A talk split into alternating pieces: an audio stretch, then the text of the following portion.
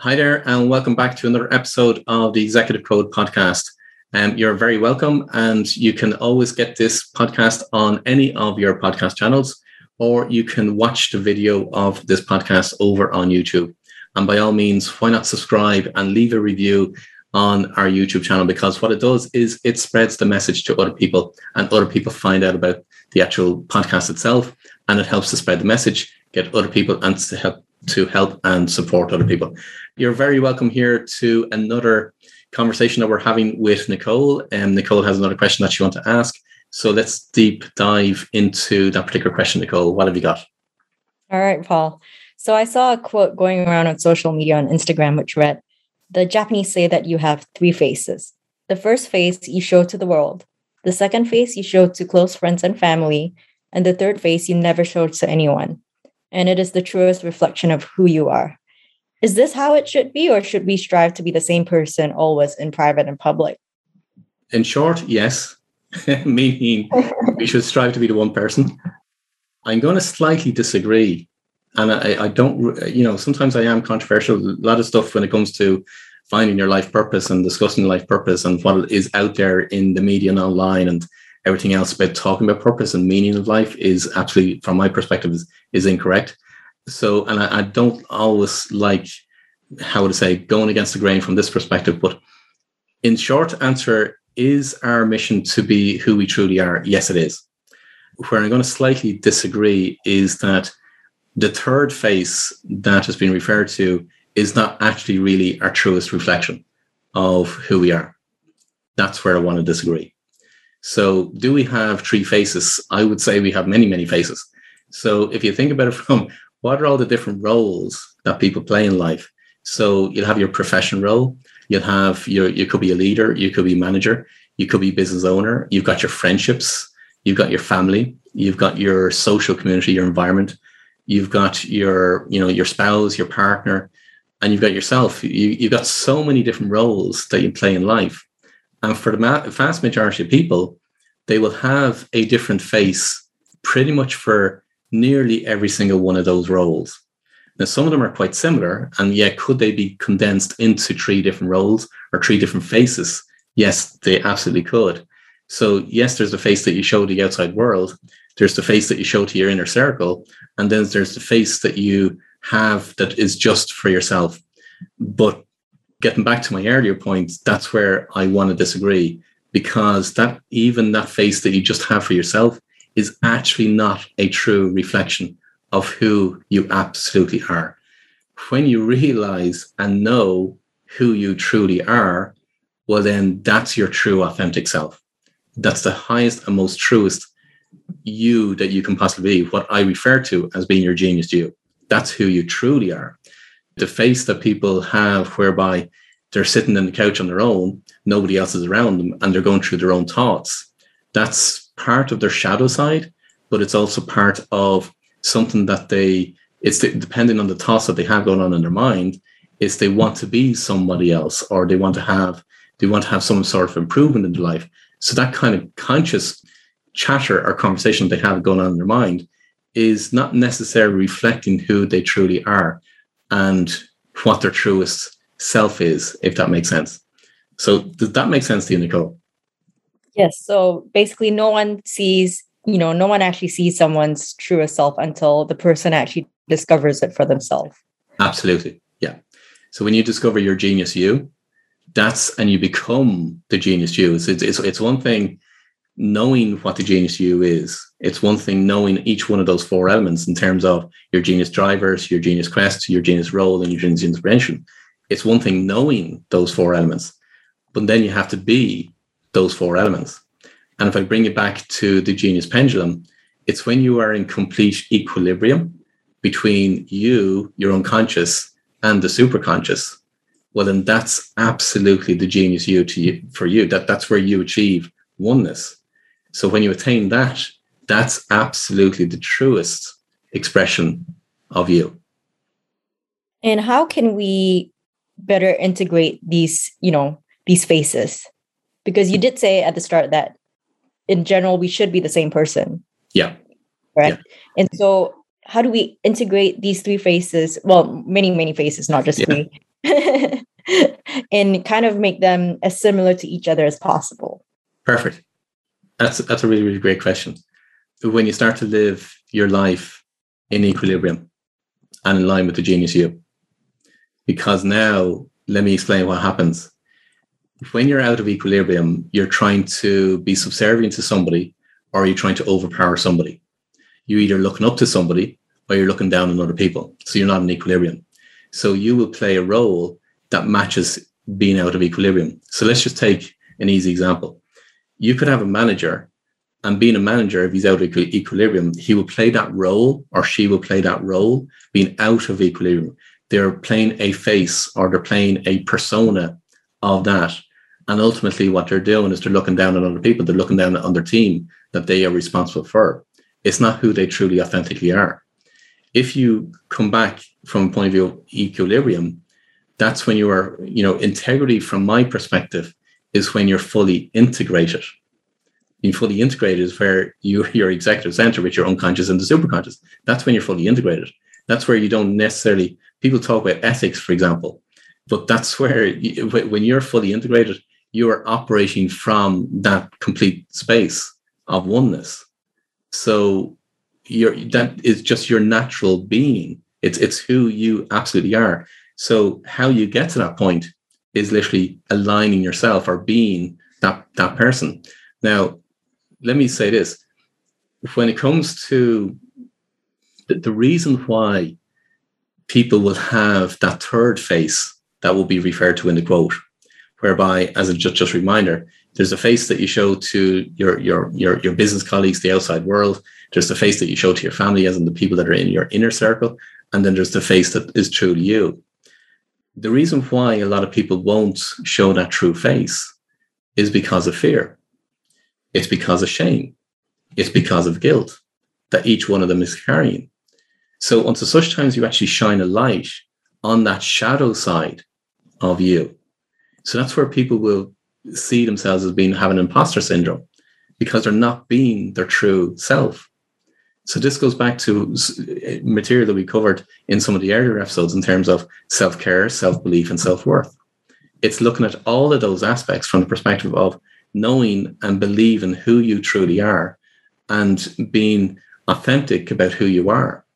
And until such time as you actually remove the fear, shame, and guilt and everything else that's holding you back by being who you absolutely are, well, then you're not being your true authentic self. And so we should remove that trigger, correct? You should remove the trigger. You should remove, I don't like using the word should, but I would, the term I use when I work with my clients is I encourage. So it's not a case of you should do, you have to, you need to. It's not about that. It's that, do you have a desire to do it? Well, then if you have a desire, well, then let's do it. It's not for me to say, this is what you should do. It's for you to say, if you have a desire that you want to be your true authentic self and know who you absolutely truly are, well, then if that's what you want, well, then this is how you go about it. So it is removing all of those fears that you have, all of those triggers that are causing you to be out of equilibrium. It's knowing your shadow side and removing the elements of your shadow side. And the only way you can remove the shadow side is by throwing a light on it. Just think of it from that perspective. To remove your shadow, you've got to put a light on it. And by putting a light on it from you personally, it's a case of you've got to look at what is it that you're afraid of? What is it that you feel ashamed of? What is it that you feel guilty about? So when you look at that from respect and you put a light on it, now you can go about actually dissolving it. And then it's a case of now you're not carrying that as baggage to other people. You're now getting to know who you absolutely truly are and accept who it is that you are. And therefore, that's now you being your true authentic self.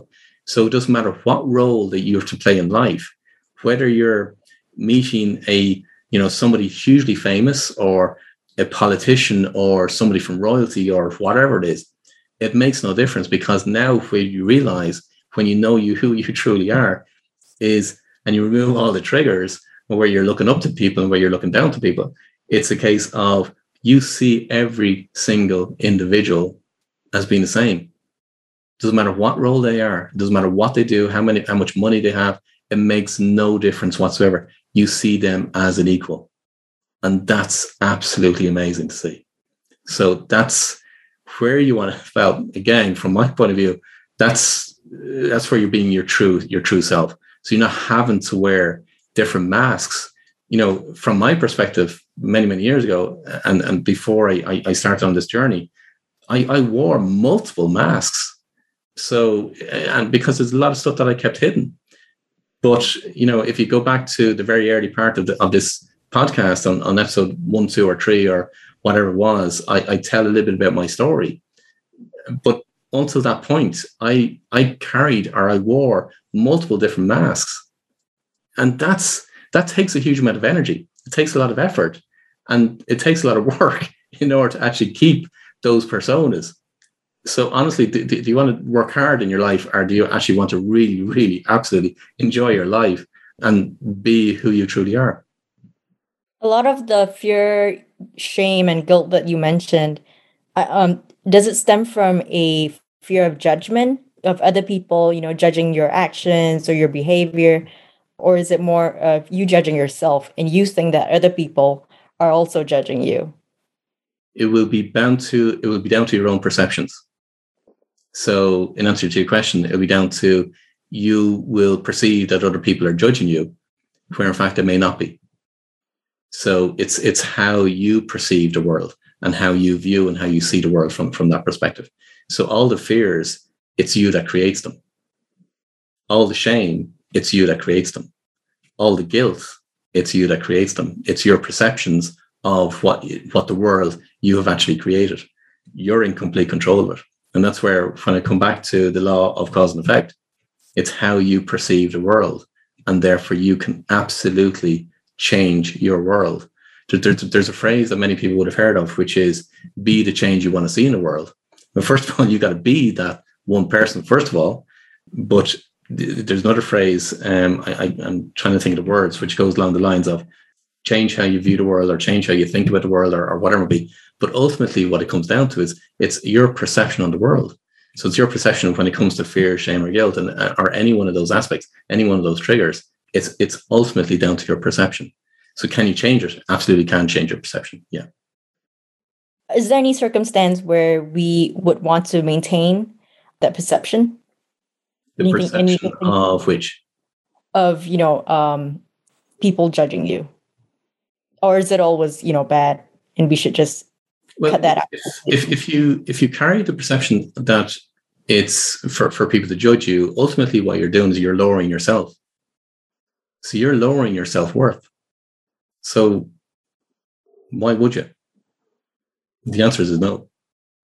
So when you're not being your true authentic self, or you're minimizing yourself compared to somebody else, or you're elevating yourself compared to somebody else. Many, many people do it. Don't get me wrong. Many, many people do it. But again, it's what you want to have. I mean, what's the truest you? And if you want to look at it from this perspective, when you look at yourself in the mirror, do you like the person that you're looking at? I mean, really, really like the person that you're looking at. And if not, well, then what is it actually down to? So, yeah, there will be fears. There will be aspects that you will perceive that, you know, you should feel shame about or guilt about, but why would you purposely carry those around with you? From my perspective, no, wouldn't. And so I think the lesson here is to focus on our emotions and what we can do to change our world and not worry about what other people think or what they perceive our actions and emotions to be. It's what you want to get to. You want to get to be able to identify your emotions. It's not about eliminating your emotions. Absolutely not, because your emotions are feedback. But it's a case of you want to dissolve or neutralize the emotion, because if it's triggering something, or because once something's triggered, it's your perception, then it's kicking into your belief, then it's kicking into your actions. It's the decisions that you make that cause those actions. So it goes into a cycle.